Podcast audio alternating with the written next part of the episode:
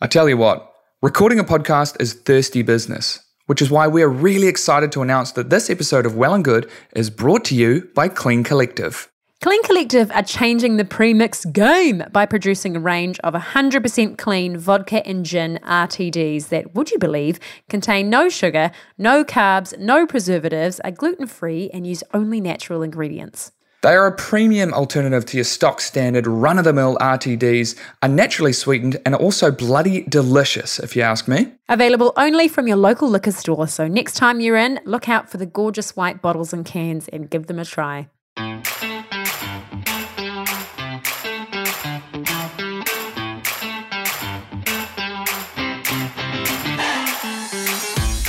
So today we're speaking with a guy doing really amazing things running a retreat out of central Otago.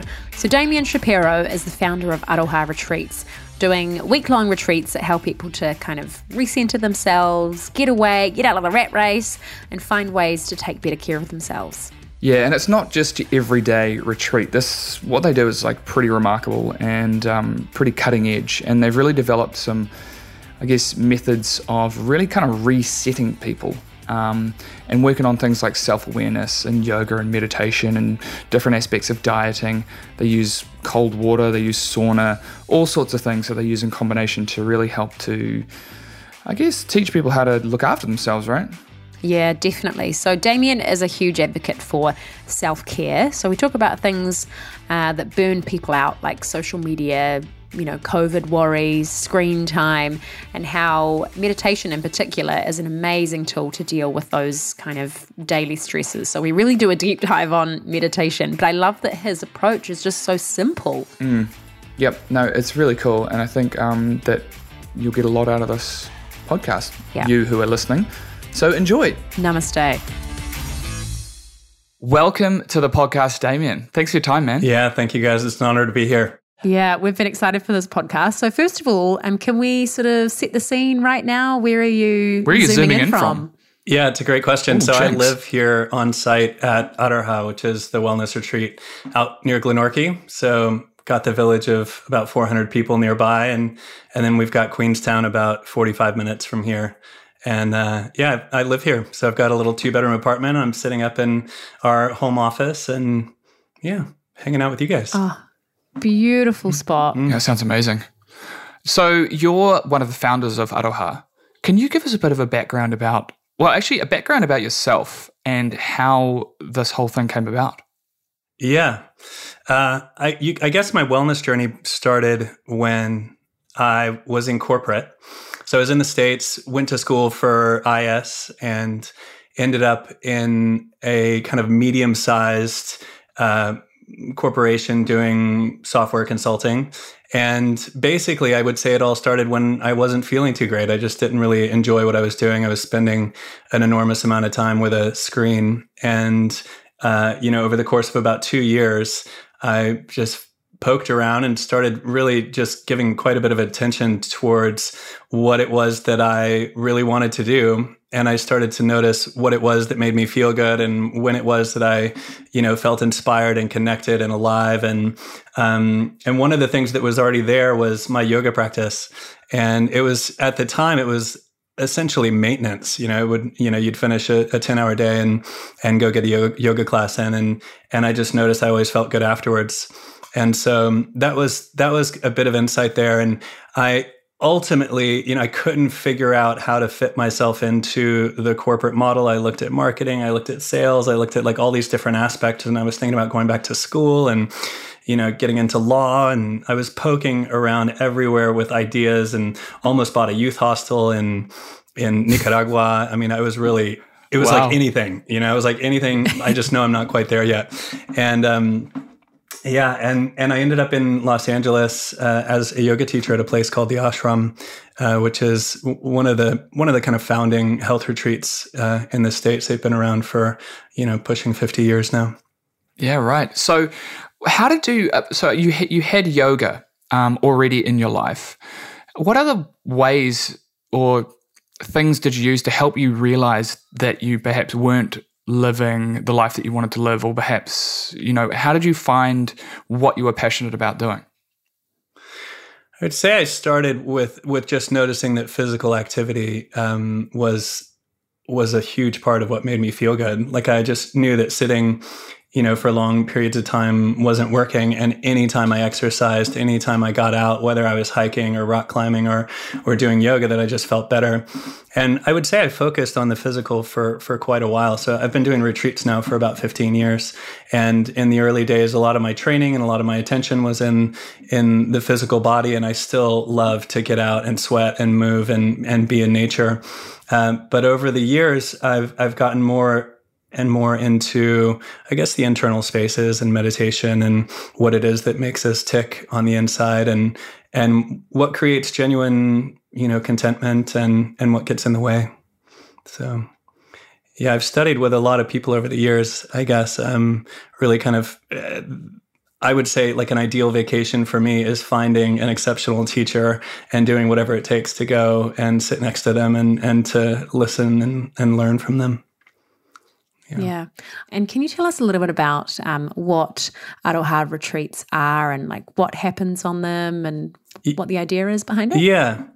Yeah. I mean, it's interesting. We, I, I think in this world, like, you know, we all know at least to some degree what it takes to be healthy you know like we know we should eat healthy food and we should exercise and there's like kind of these foundational practices that most of us are aware of and and yet it's hard to do it. You know it's hard to get it all to happen. It's hard um, in a busy life and in the normal flow of a day to to make great decisions through the day.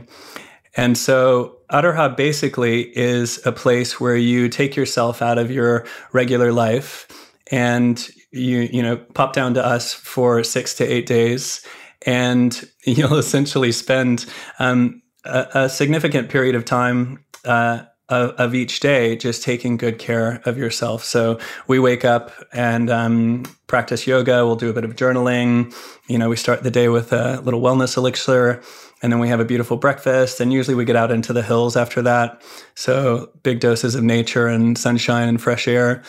And um, and then the afternoon we we just do various workshops. Some of them are physical sometimes you're in the kitchen you're working with our chefs. Sometimes you're you know learning about breath work or um, or maybe just kind of doing a restorative yin practice. So um, i guess we do a fair amount in the course of those six days but you can you can imagine how nice it is just to say um, choose to do a workout. So i would say most of us will do at least one good thing for ourselves each day. And then multiply that and imagine that you're making choice after choice after choice um, in the right vein of decision making and and what your body might possibly feel like and what your mind might possibly feel like um, if you did that for six days. So for me the first time i did a retreat like this it was uh, it was a door opening that i didn't even realize existed. Um, i just had never I'd never held myself in that kind of practice, so I really had no idea what it would be like. And um, yeah, that's what we do 365 days a year. We run about three and a half retreats a month, and uh, most of them are six day retreats, but every once in a while we go a little deeper and we do eight day retreats. Yeah, it's a good time. And how how do you um, like do you, do you see a lot of people sticking to to the same kind of habits once they leave the, the retreats or um, do people kind of come and do the retreat and then go back to their old habits and then do another retreat and then how does it usually it's a good question. It's a great question. That? Yeah, I mean, I, I often take the pressure off of people at retreat because it's it's a fairly kind of perfect existence you know like every meal is beautifully healthy and every activity is kind of you know structured and led and you know and I, I basically don't expect people to remain you know in in the sort of practice that they're in while they're here. But what it does do is is it shows you what the potential is. So if you're not feeling too good, you know that quite easily at home, you know, you can you can, you know, stop drinking for a couple of days, eat healthy food for a couple of days, get outside, take some walks, take the dog out. Um, you can do some fairly simple things and really start to turn it around. And um, so I, what I notice in my clients is some people, uh, there's almost like two types. Like some people will really grab it and hold on to a significant amount of the practice and really create some significant shift over the course of say six or eight months. Um, and some people love to just kind of go right back to you know a, a, big steak and a bottle of Bordeaux, and you know, and I think that's perfectly fine. Actually, uh, um, I think I think there's just as much in in a there's just as much learning in a hangover as there is in not having a hangover. You know, so both of them work. yeah. yeah, totally. I love that quote. You um you talked before about, you know, picking people up out of their everyday lives and putting them somewhere new.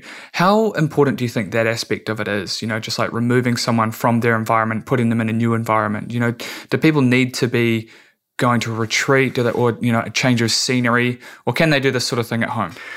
You can do it at home, but I would say if you've never done it, um, it's real, really difficult. I think we all want to be healthy. You know, we have our, you know, our highest interest is to feel good and to enjoy our lives and to be happy and to be whole.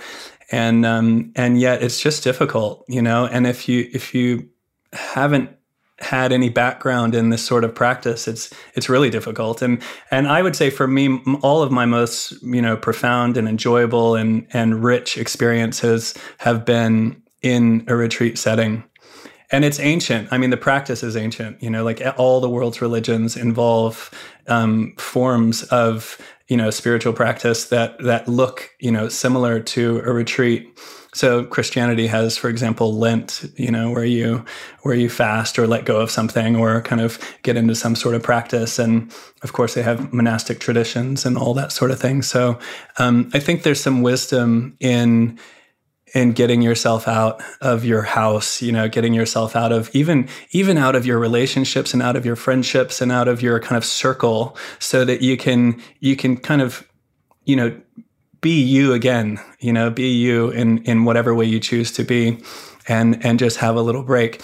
I often tell people that that I think the best way to understand what your relationship is with something is to let go of it so if you think you have a chocolate habit, you know, try not eating chocolate for a month, you know, and see what it's like. And if you think, you know, whatever it is, you know, um, take a break from it and you'll learn a lot. Yeah, I think that's pretty powerful. It's it sort of makes me also think that I mean, I, I totally agree with that. I need to remove myself from whatever environment I'm in if it's not conducive with the way I want to live. I'm all about. I'm a big um, proponent of uh, creating an environment that is yeah conducive with the way I want to live. So, but I find an interesting aspect of that to now be my phone and social media because you know if I don't. Um, it's so easy to get stuck in there and for my phone and social media to become a big part of my environment because that's where I spend a lot of my my head is in there a lot of the time.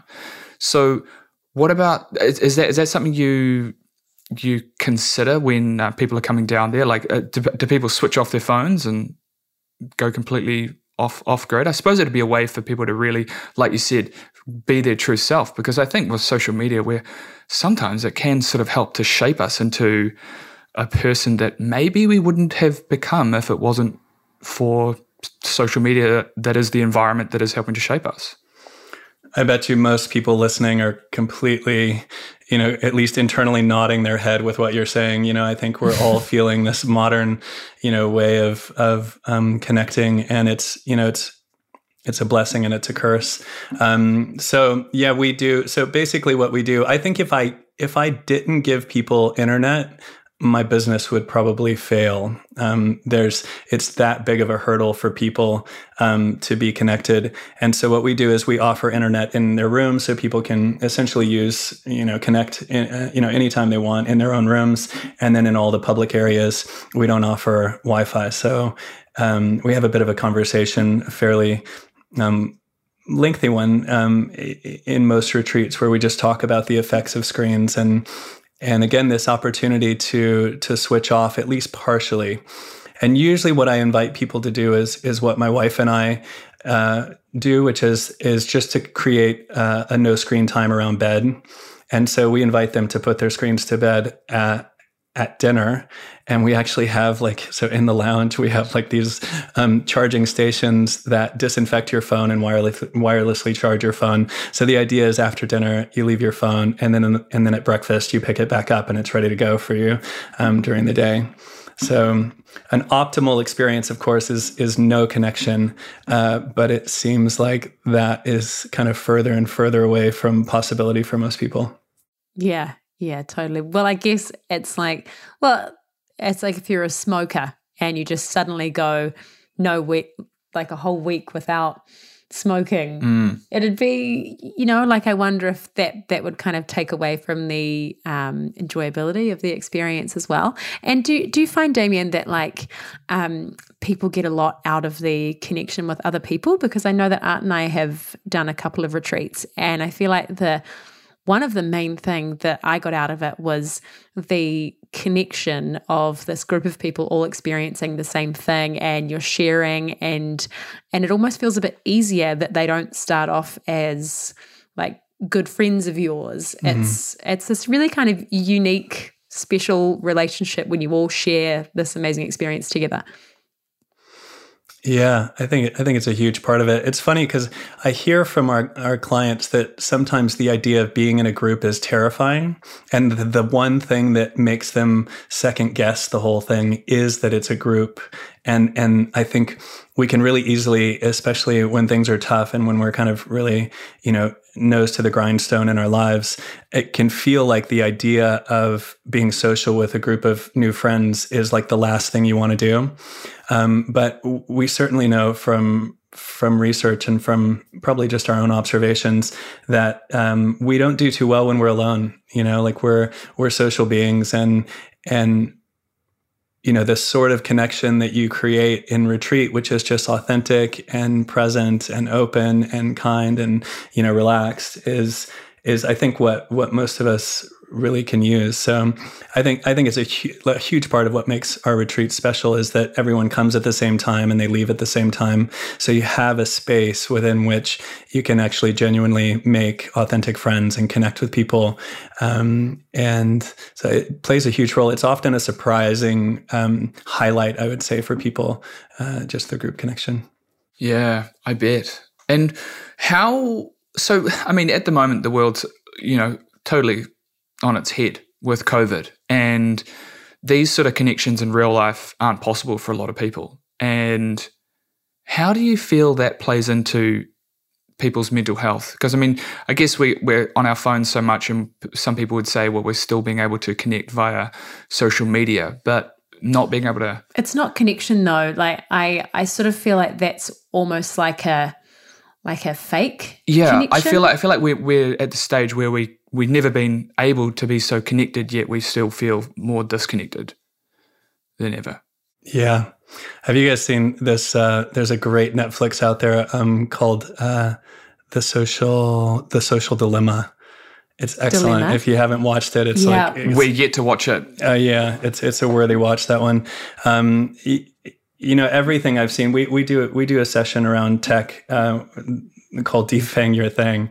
Um, and the idea is that you know that you're taking you're, you're kind of defanging your tech right? You're kind of like taking the bite out of your tech. And um and there's plenty i mean you know we, we've known that this was coming for quite a while. We've known that particularly our phones um, have been really shifting uh, the way we are in the world and and creating increased anxiety and depression. And um, it's a pretty clear connection. Uh, and so yeah, I worry a little bit, you know, with with these days. Like I know that I'm doing more Zoom calls, and um, I think in this sort of format where you're just focused on two people or like one screen, it's actually not so bad. But when you get on those group calls and you're like trying to take in, you know, large groups of people, you seem to feel it a bit more. Um, That's hectic. Yeah, it's hectic, totally. And it's no, yeah. it's no, it's um, it doesn't, you know, replace by any stretch of the imagination real connection, does it? No. Yeah. No. Yeah, it's it's interesting. I think like um, human nature just really wants to make everything efficient. So, like, even, you know, social meetups, it's like, let's make it really efficient. We can just do it on our laptops. Nobody has to drive anywhere. We, we like, don't, don't have to meet up. But now it's almost like we've, we've bit ourselves in the bum a little bit because we think, well, actually, efficiency is not that important when we need more human connection. It's not about just trying to do everything as quickly as we can it's this is like a basic human need but um in like in terms of your personal um, wellness kind of routine um do you do you like do daily things um like meditation or breath work or like what's your kind of yeah it, it, routine like? i would say historically i was i was quite um, consistent about my yoga practice and my yoga practice is now not daily i've noticed actually somehow without really much of my choosing i don't practice yoga every day anymore um, but what i do twice a day um, quite consistently is meditate. So I'll, I'll, meditate usually 15 to 20 minutes morning and evening. And it's just my pre bed and, and pre out of, or, you know, pre out of bed. Yeah. Um, practice. Um, I'm like today, you know, I, you know, was, was outside for a bit and got some sunshine and, and basically just did a bit of movement and I've got a pull up bar outside and I'll flow through a, a it's like, you know, miniature yoga sort of practice. Um, and I, I'm a paraglider, so I like hiking. And, and basically, there's in the paragliding world, there's something called hike and fly. And you basically put on a big backpack and hike to the top of the biggest mountain you can, and, and then jump off and go flying off to the bottom. And uh, so that's pretty fun. That sounds amazing. Yeah. And I would say, I mean, we've already we, we've touched on probably one of the areas that I really have been putting a lot of attention, which is uh, with screen time. So m- my partner and I um, have really been playing with how we can even support each other and hold each other accountable with screen time and and you know keep screens out of the bedroom and and doing all that because the, it's just surprisingly persuasive. It's they're they're so seductive and and yeah and it just and creeps back in doesn't it? it really oh, is weird isn't it? Yeah you make you make a rule. You make a rule like no phones in the bed or like yeah i'm going to charge my phone out in the kitchen so you know all this sort of thing. And you stick to it for maybe a week maybe two weeks mm. and then bam phone's back but, in your hand and but bed. I think that's okay though because because I think we like put so much pressure on ourselves and say no I'm going to do this I'm going to do this mm. forever but it's like it's okay if you do it sometimes and it slowly comes back you think oh no I'll pop that back out there and then it slowly comes back it's okay like we don't have to be perfect I feel no. like a little bit is better than nothing yeah you know? and I think as long as you're aware of it yeah yeah, well, that that screen time app I, I find very handy. Like if it says, "Oh, your usage was down ten percent or something for an average of still so much," but you know, it's a number you don't want to admit.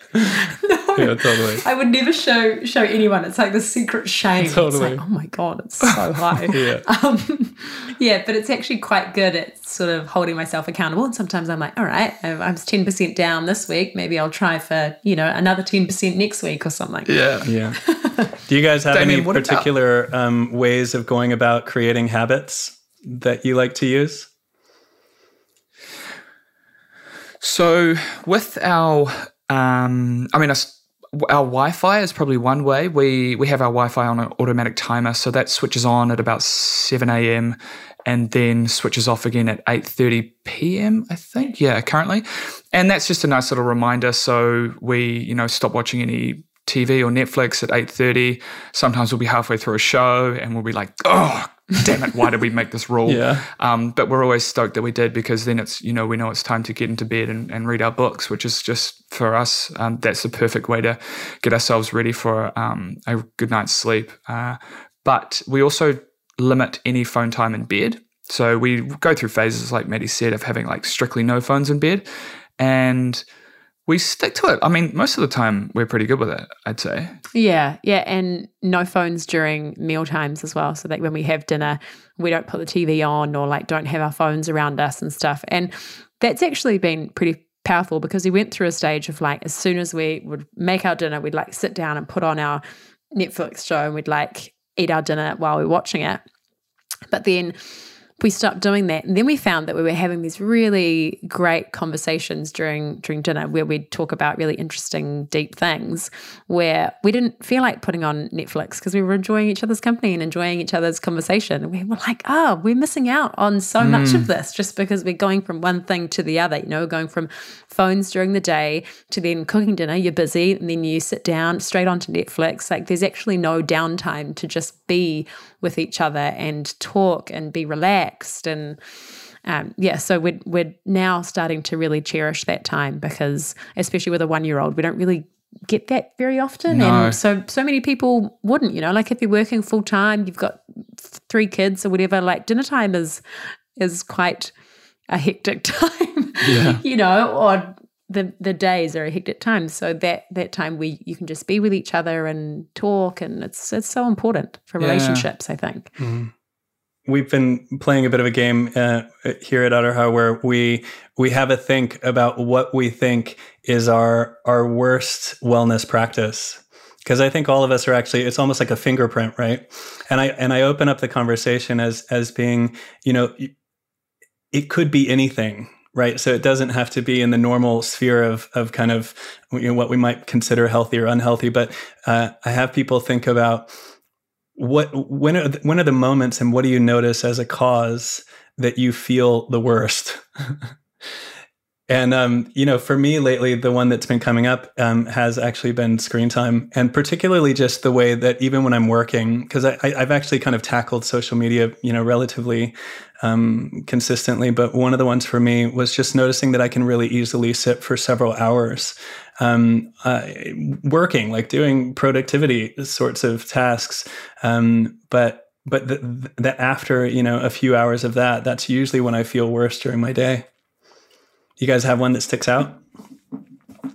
Yeah, that's interesting. That's a good thing to think about and be conscious of, isn't it? Yeah. I mean, definitely for me, I can relate to the um, being on my phone. So for me, social media, I'm I'm I'm far better now at keeping that in check, and I very rarely scroll through an Instagram feed. Um, and that's because I've kind of thought about this and realized that every time I scroll through an Instagram feed, I never uh, put my phone down feeling better than I had before I started scrolling. You know, it doesn't improve my mood, even though it's always just a slight feeling of anxiety. You know, is that you feel you get a feeling of anxiety? Yeah, yeah, just from from like a really deep scroll session. And I feel like you just feel a bit kind of dirty afterwards. You know, you feel like guilty. You're just like, oh, why did I do that? I yeah, it frustrates me because I, I feel like time, especially now with our little one year old, you know, we don't have that much time to do things. And time is just so precious and it's like one of our most valuable assets, really. And I, it's just such a waste of time. It's I just don't feel like I get anything out of it. So for me, the frustration comes from wasting of time. Mm-hmm. Yeah, for for me, it's it's probably a similar thing, but but I find that like if I've been scrolling through social media because I feel like I'm I'm pretty kind of content and and happy in myself but you know sometimes if i'll be scrolling through and like looking at all these different people because usually i can look at them and be like, oh, cool, they're doing that. That's great. Awesome. But, you know, sometimes I find this thought creeps into my mind that's like, oh, you know, like I wish I had like a house like that. Or, oh, it's amazing. She looks so great. And she's like, got little kids. Like, how, how does she do it? And blah, blah, blah, blah. And, and it sort of like plants the seed of like, um, low self esteem or this weird feeling. And, and it makes me feel like crap and i'm like i'm not unhappy you know like i love my life i, I love my family but for some reason now i feel all weird and like kind of i don't know just um what's the word I can't think of it. But anyway, so that would be my worst mm. wellness practice for sure. Mm. So I think my yeah, my next question after that would be then how do you after you do feel that and you feel yourself slipping down into that feeling of you know, mm. ill health, how do you then pick yourself up? Do you have like mm. techniques, Damien, that you like employ to sort of get yourself back on track, feeling good? Yeah, I mean, I, we often lump everything here into two categories. Um, one of them is just nature, and I put into nature, I put movement. You know, so you know, I think getting outside, even if, if you're in a city, going to a park, going for a run, um, moving your body in a natural way, you know, whatever that means to you, if you like ocean swimming or, you know, whatever it is, just moving. Um, I, I often like to look at, at health just through the lens of nature. It's like, what, what am I putting in my mouth? What am I putting on my skin? You know, what products do I use? And, and from the lens of, of what's closer to nature and what's more, fur, you know, f- further away. Um, I, I, look to kind of be as close as I can these days. And, um, I notice, I, I would say I'm not usually as far as I think away from feeling good. Like it doesn't take a lot of, you know, self-care and a lot of nourishing actually to turn a corner. Um, I've certainly had times in my life where I really burned it at both ends and, you know, kind of pummeled myself into, you know, oblivion. And, and, and there were periods where it probably took a little, it felt further away. Um, but often what I, what I noticed was it was probably because I was staying on the gas. In other words, I was just, for whatever reason, I wasn't letting myself come off the gas and um and anytime i do you know like you know contentment is is usually not that far away. Yeah. Yeah. Yeah the, nature is just so so powerful. Like even just a walk on the beach or or like a walk with the dogs in the park i come home feeling invigorated. Mm. like totally yeah. different to, to when i started. It's, it's a, pretty amazing. it's a reset. I find it a, a real reset and it puts things in perspective for me. And just like a simple walk on the beach i'm like you know, you, for me anyway, I get there and I think about just like even watching the waves, and I'm like, you know, all of my things that are going on in my head, it's like these waves would still be rolling in no matter what's happening in my life. like everything going on doesn't really matter. yeah. You know? Yeah, exactly. And I find that like writing things down, so like just sitting outside and getting a journal or a notebook or whatever, and if you're feeling a bit overwhelmed or scrambled or like crap if you feel like there's a problem in your life and you just write it down. Sometimes I look at the piece of paper and I'm like, this is not a big deal. Mm. You know, this is such a small problem, but anything in our mind, it's like we build it up and build it up and build it up till it becomes this huge thing that we can't get past and it's all we can think about. But then if I say it out loud or I write it down, I'm like, oh, that's that's doable. God, I can handle that. Mm. Break it down into different parts. Eh? Yeah, yeah, yeah, yeah, exactly. Look, I'll admit, Art and I aren't the biggest drinkers, but boy, do we make an exception when it comes to Clean Collective's range of 100% clean vodka and gin RTDs.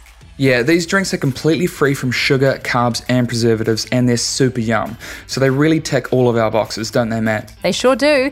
Clean Collective was actually founded by two young Kiwis, Holly and Dan, and all their products are made right here in New Zealand. So by choosing to drink Clean Collective, you're not only making a better choice for your body, but are supporting local at the same time. Win win.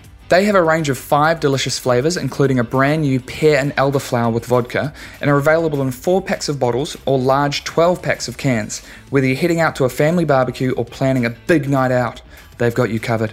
You can purchase them from your local liquor store, and you'll usually find them in the fridges alongside the other premixes. They're the ones in the crisp white packaging. I hear they're also the official drink of the Rhythm and Vines Festival, which is very cool also. Oh, love that. So be sure to give them a follow at Clean Collective Official on Instagram and Facebook, or head to their website www.cleancollective.co for more information. Cheers to drinking clean. It's funny, I, I confess that I often journal only when things are bad. uh, either, well, actually, there's two times that I tend to journal naturally. One is when I'm not feeling great or something's going on that's challenging. The other one is when I'm on vacation. Um, but but we use journaling a fair amount here because it's such a powerful uh, way to process and and I've definitely had uh, some guidance at times around journaling where where you know just the right prompts to kind of work you through a particular challenge um, can be really radically helpful. We actually just finished a writing tre- retreat, um, the the previous retreat to this one, and it was really it was really insightful, really good. But I was going to say the the other um, so we kind of lump it into two sections. One is nature. The other one is is I guess I would call self inquiry. And you were you were asking earlier about meditation and what that practice is like for me. And um, I use an analogy that I call the Great Gate. Uh, the Great Gate is is the idea that within each of us we have a gate, and um, this this gate is is essentially like a source of or or you know an opening within which our energy flows. So in this moment all three of us have a gate and it's in a particular position. So it's anywhere from all the way open to all the way closed or anywhere in between. And um and when the gate is open, of course, we feel comfortable. We feel like we're among friends. Um, you know, we feel like life is flowing the way we want it to flow, and things are just easy. So you, you can put into that category, you know, all the kind of emotional states or all the noticings um, that feel gate open. And then gate closed would be the opposite to that. It's it's when there's frustration or resistance or challenge or you know any of those aspects. And um, and so one of the practices we we use at Aro Ha as a foundational practice is just to start to notice. And uh, it was a little bit like you were just saying, Matilda, about when you write, when you write it down and you just kind of hold something up to the light and you you know you say it to yourself, all of a sudden it kind of loses some something. You know, it gets easier to manage, and um, it's the same the same with this practice, which is really just an awareness practice um, that when you just become, become like you get into the practice of of being the observer of yourself, um, there's some I, I, would call it magic. You know, like it, you know, anytime you're you're in the space between your thoughts, or you are the you are the listener to your own thoughts. Um, it somehow takes the power and the magnitude and the intensity and the um, you know the force out of out of those thoughts.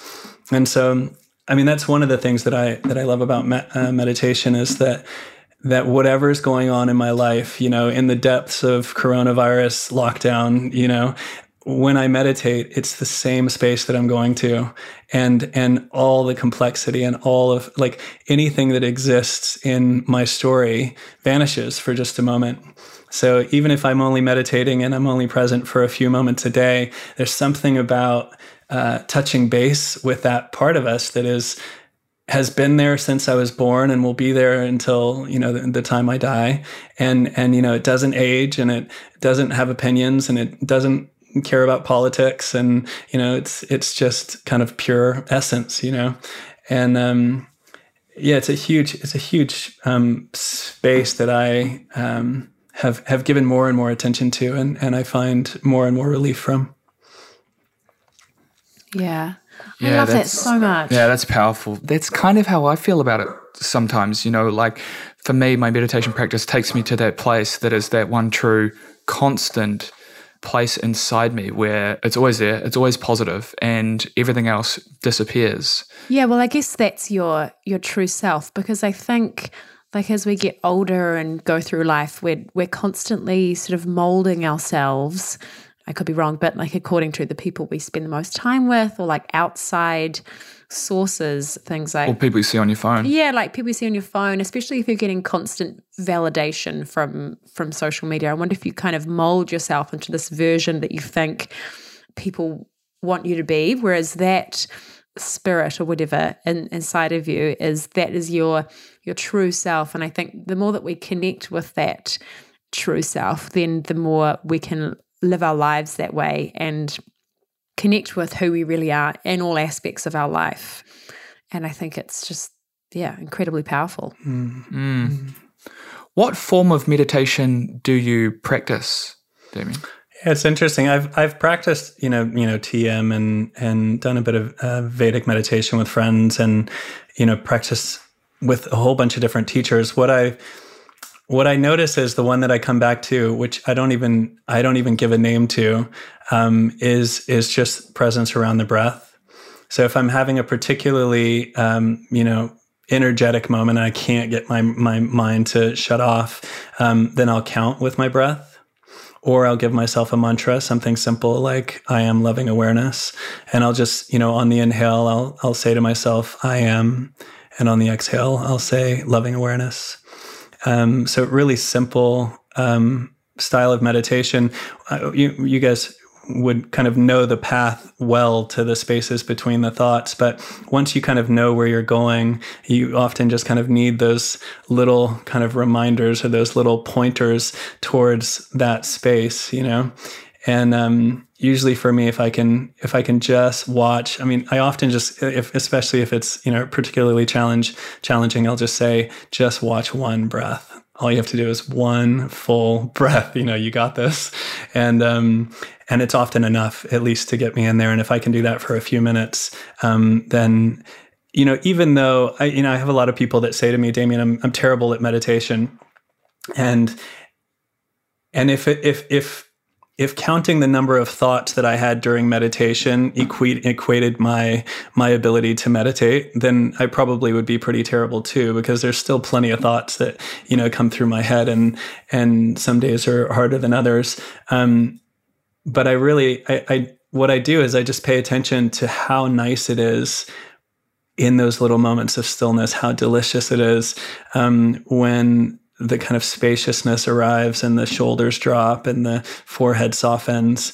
Um, I really, you know, I just kind of like savor and you know drink in those moments, and usually it it helps me to kind of come back over and over again.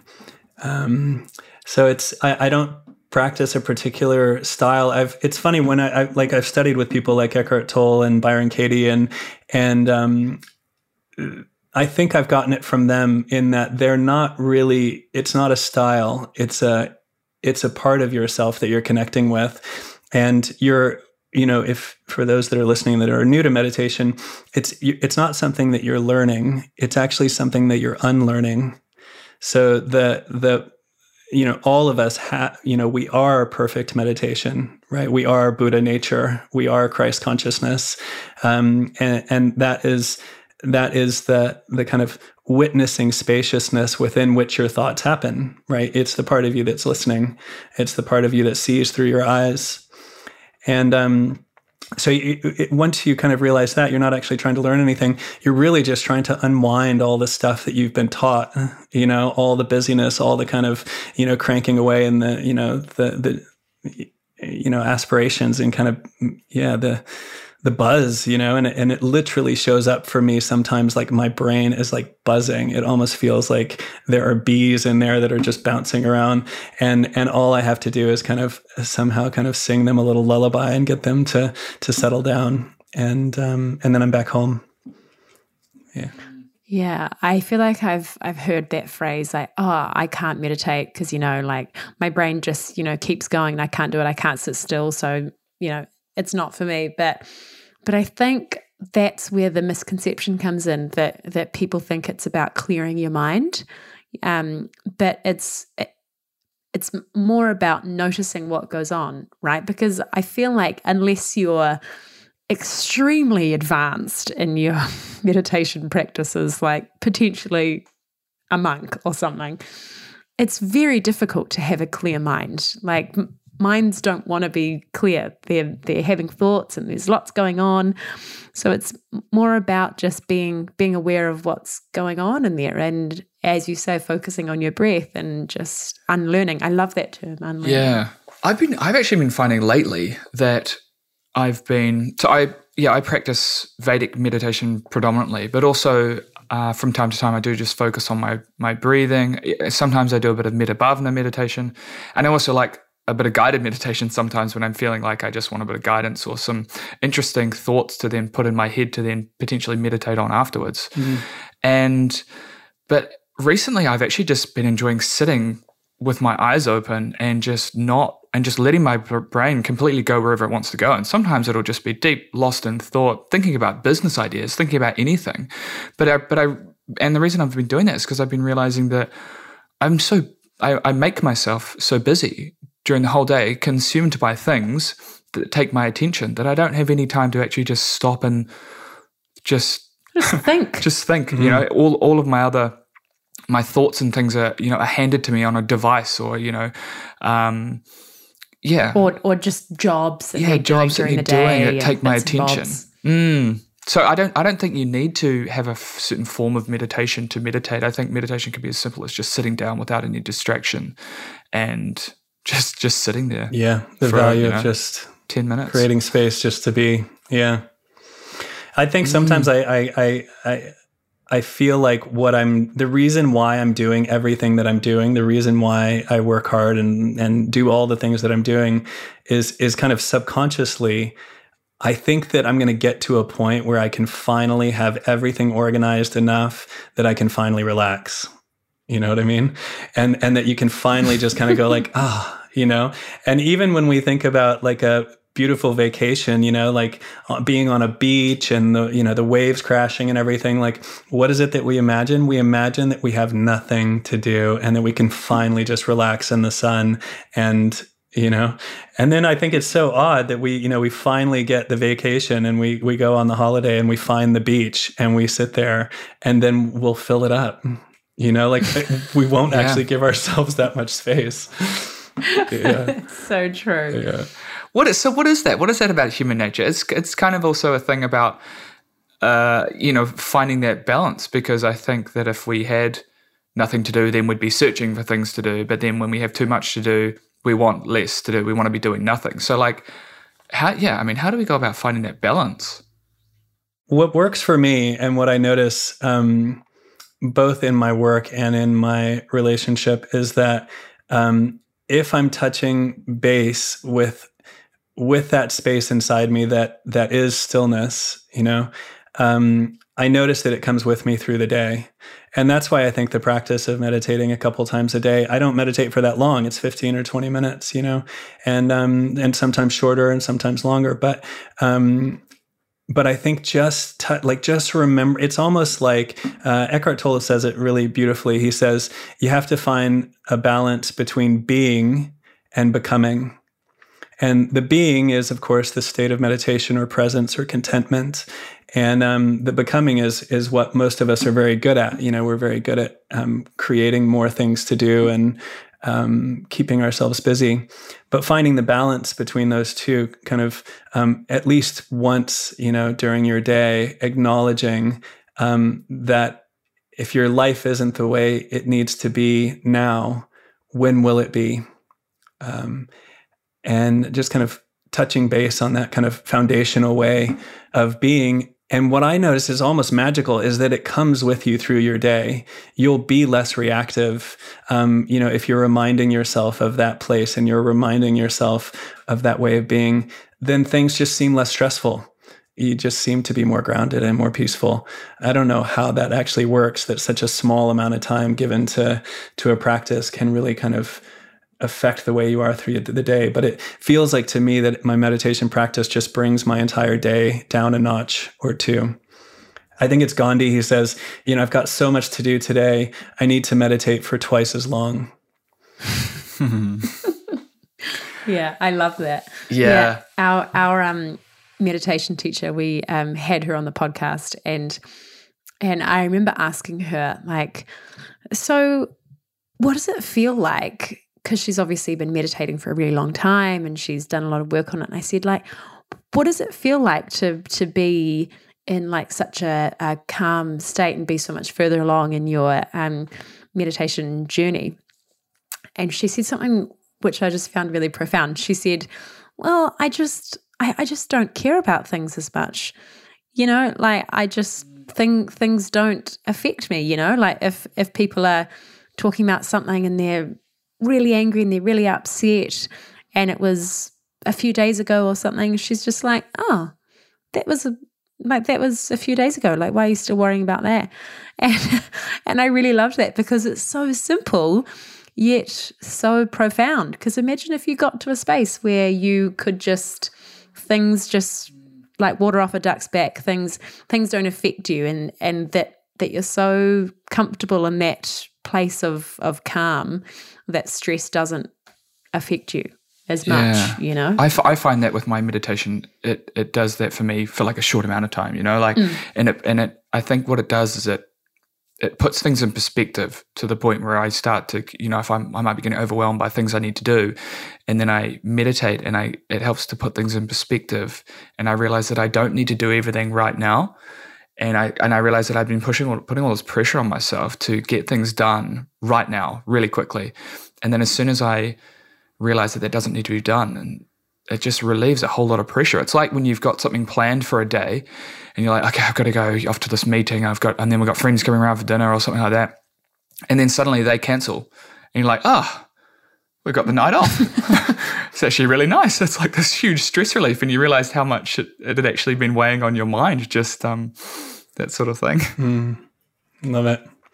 One of the one of the things we we teach here, and one of the ways that I like to see, you know the the nature of being human is that we um, I like to think of our like our emotional states and our responses as tools. So each of us will will will choose certain tools throughout our day to navigate the challenges that we have, and um, so some so each of us would have kind of a different fingerprint, if you will, as to as to what tools we rely on most. And um, you know, if you think about the things that you were worrying about even a year ago, um, most of those things, if you had a list of what was keeping you up at night, would be kind of irrelevant, right?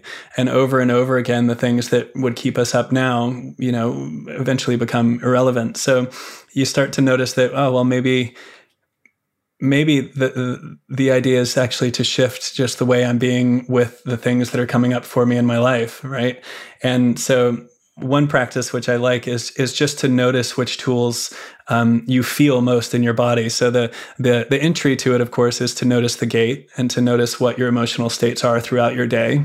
We often we often you know if you said, "Oh, how's your day?" and be like, "Good, thanks," you know, as though it's a real consistent good all the time. Yeah, and, and of course, instead it's you know it's up and down, and um, and just noticing first of all you know what what's your toolkit? You know what are the ones you use most? And and just like the journaling that thing of like holding up to the light um oh like i'm feeling anxious or i'm feeling angry or i'm feeling peaceful or i'm feeling you know whatever it is. Um doing that practice and starting to notice what you use in your relationships what you use in negotiations what you use when you're paying your taxes you know what do you use when you're washing your car et cetera et cetera. Um, you really start to get a sense of and like kind of pull the veil back on on another way right that that potentially uh, several several different tools could work in fact any tool could work in a particular situation that brings us to our final question. Indeed, it does. This is arguably our most serious one, Damian. But um, if you could have uh, three foods and three foods only for the rest of your life, what would they be? Ooh, can I choose a type or is it literally like a food item? Yeah, food item, if you can. Oh, wow. Okay, well, avocado would definitely be in there. Uh, always one of them. Yeah, I mean, who I don't know who can live without avocado. So it'd probably be avocado, it'd be chocolate because you can actually put them together and they turn Ooh. into chocolate mousse, which is oh, amazing. True. Um, What's what sort of chocolate? Can you be more specific? Yeah. Well, if I really had my choice, it would be like basically cacao, which is unprocessed, um, pure, you know, chocolate paste. Yeah. Yeah. Yeah. Um, and I have a third. Ooh. What could I not live without? Um, the the Damian Chaparro world famous um, basically nut mix, which is which is dried fruit, um, dried figs, all kinds of different nuts, and um, I eat way too much of it. Oh, it sounds amazing. So kind kind of like a, a modern scroggin, it, you could say. It's totally a scroggin. But basically I go to the grocery store and I buy all my favorite stuff and chop it all up and make like gigantic bags full of this scroggin. And um, yeah, I eat entirely too much of it. Yeah. That's a good idea. Yeah, sounds fantastic. Yeah. You could also put some of that chocolate in there as well. I, I secretly do. Yeah, it's in there. Yeah, fantastic. yeah.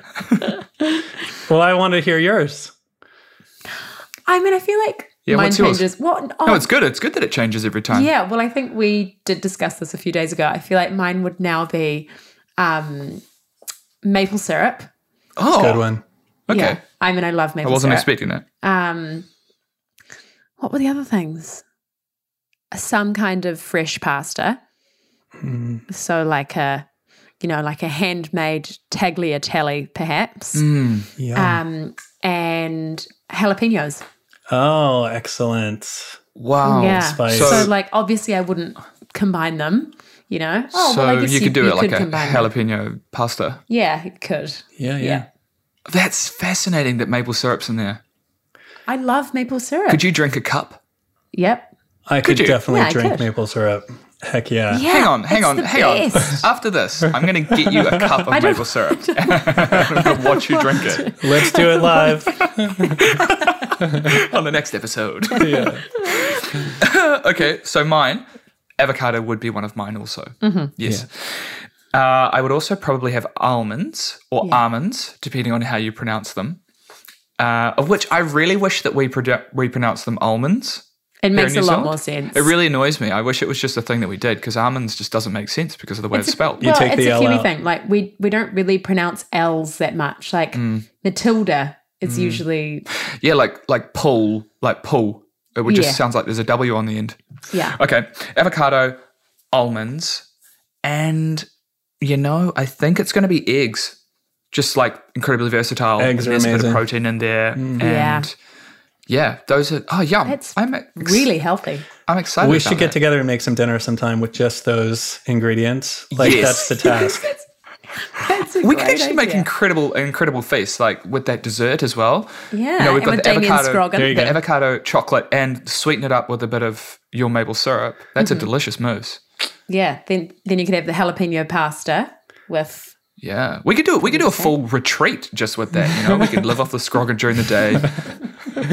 Take some boiled eggs with us. totally.